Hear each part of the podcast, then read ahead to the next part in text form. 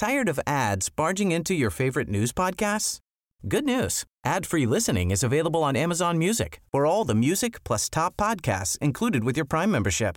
Stay up to date on everything newsworthy by downloading the Amazon Music app for free or go to amazon.com slash news ad free. That's amazon.com slash news ad free to catch up on the latest episodes without the ads.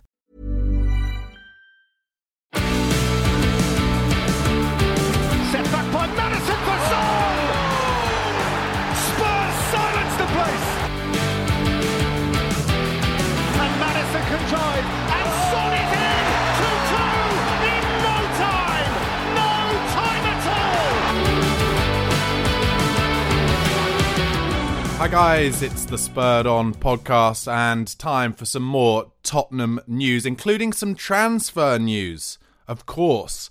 I don't know if you've seen the uh, Johan Lange interview today where he talks about what Spurs have been trying to do in the transfer window.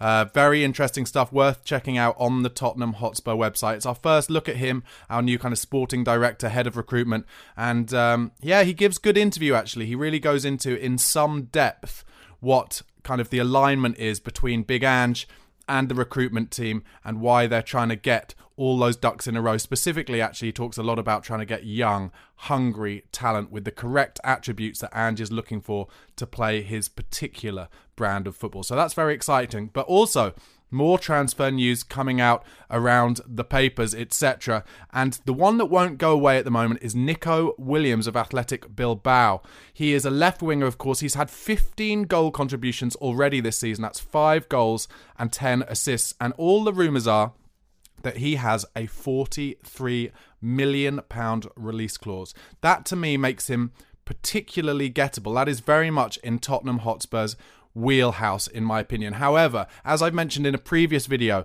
about Nico Williams, who is a huge, huge talent at only 21 years old, a winger, he is also interesting the biggest clubs around Europe Arsenal, Liverpool, Munich, Barcelona, and Real Madrid. But why do I think Tottenham are in that conversation?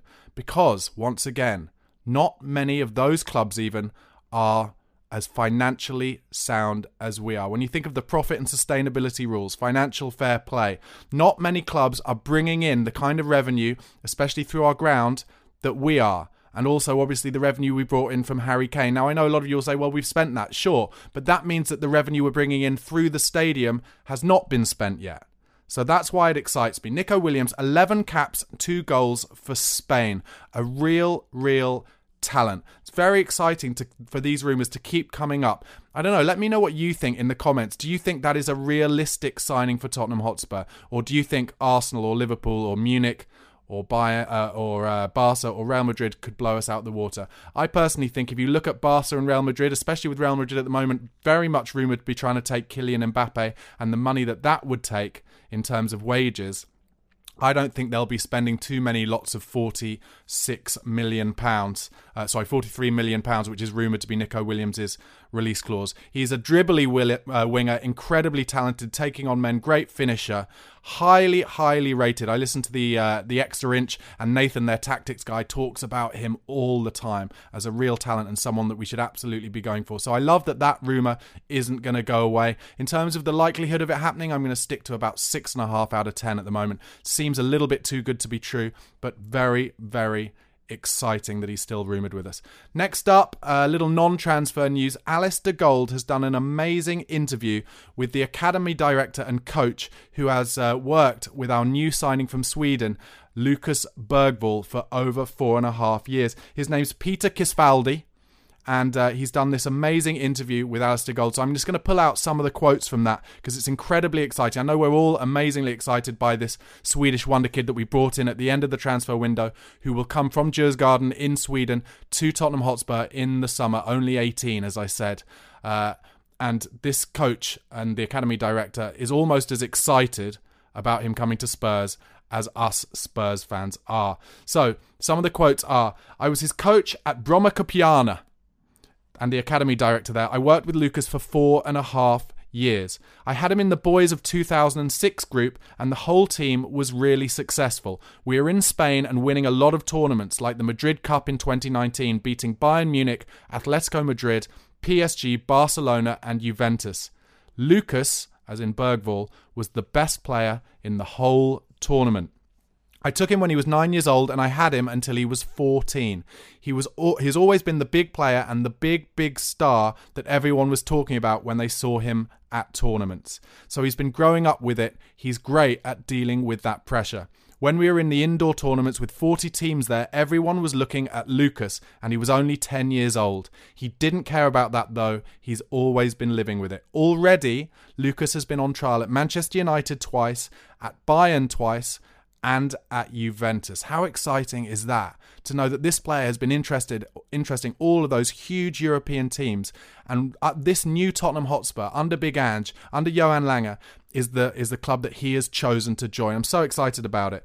Um, Bergvall's coach uh, and academy director goes on to say his best position is as a number eight. He's a box to box player, running into the box, and he's really good at playing the ball in between the lines. Exactly what Ange is looking for. He's a little copy of Frenkie de Jong. He's really fast with the ball, really good with the ball, and a fantastic dribbler. I said in an early video, from what I've seen of Bergvall, really reminds me of a young Luka Modric, and all of those kind of attributes that his old coach is talking about there doesn't take me away from feeling that. Really, really interesting that he's talking like this.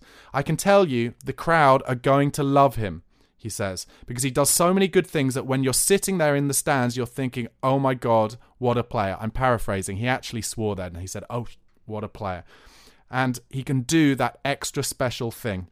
He goes on to talk about his personality, which we know under Big Ange, hugely important in terms of the players he, he wants to bring in. His personality is really fantastic. He's open minded and he has a warm heart, but when he gets on the pitch, he's a winner. He has that winning mentality. The best of him is his technique. His technique is five out of five stars. His playing intelligence is fantastic. Now he's growing a lot. He's one meter eighty-seven tall. That's about six foot, six foot one, and the muscles are starting to come now. And I think that if you give him two years, he's going to be a top, top player in Europe. Absolutely. Tired of ads barging into your favorite news podcasts? Good news. Ad-free listening is available on Amazon Music for all the music plus top podcasts included with your Prime membership. Stay up to date on everything newsworthy by downloading the Amazon Music app for free or go to amazon.com slash news ad free.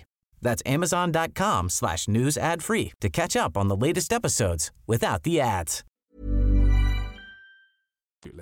So that's a real insight from somebody who's worked him for, with him for four and a half years during his development as to how far he thinks he can go. Now, of course, you know, we can get excited about it, but it's also important to to take everything with a pinch of salt because we don't know what this player is going to be like when he moves to London, when he maybe has to live on his own for the first time away from his home country. But it sounds very much like he's grounded, and I think a lot of what Tottenham like to do with these young players specifically is bring their families over with them. So I, for one, am incredibly enthusiastic about Lucas Bergvall coming over in the summer, and I love that right up to it. Next uh, bit of news Sonny is back. I know you'll know that already, but he's back today, Thursday, in training. Now, a lot of people are talking about Will he be given an extra rest? Obviously, he's been working hard in the Asian Cup. But my angle is I think he will want to blow away the cobwebs of that defeat that knocked them out the semi final of the Asia Cup. And he will want to play against Brighton. My instinct is he'll probably be on the bench with an opportunity to come off the bench to help us if needed. Timo Werner's been doing well. He's got three assists already. And uh, Sonny will have had a long flight back to get back at training this morning. So that's my instinct but we'll have all our players back for Brighton, which is incredibly good news. Some more transfer rumours. Fabio Paratici, still, of course, working at Tottenham Hotspur as a consultant, but he likes apparently Riccardo Calafiori from Bologna. 21 years old, centre back, five Italian caps for their under 21 side. 13 million euro market value. So, value. So if we were going to go and get him, we'd probably be looking at between 20 and 22, 23 million euros. He's a left-sided centre half. Interesting that we're rumoured to be linked with this player. Does that potentially mean the end for Ben Davies in the summer, or would Ben Davies become the natural left back um, squad player behind Destiny Udogie? Don't know what you think about that. Let me know in the comments. What can I say about Calafiori? Well, from the very little I've seen about him, very, very brave, loves getting on the ball, loves getting forward. Also, in the defensive side of it, good blocker, good interceptor of the ball, reads the game really well, stays on his feet. As Spurs fans, of course, we love a defender who stays on their feet until the very last minute. Think about Cristian Romero and think about the legend that was Ledley King. Calafiori also incredibly skillful, good in his hair eh, in the air for his height, only about six foot one, but decent in the air. And as I said, reads the game well, intercepts well. I'm going to give this one a kind of six and a half out of ten. I'm intrigued to see us linked with another centre back at around 20 million euros. That seems a little bit much for a fourth place, uh, kind of fourth place squad player centre half, but.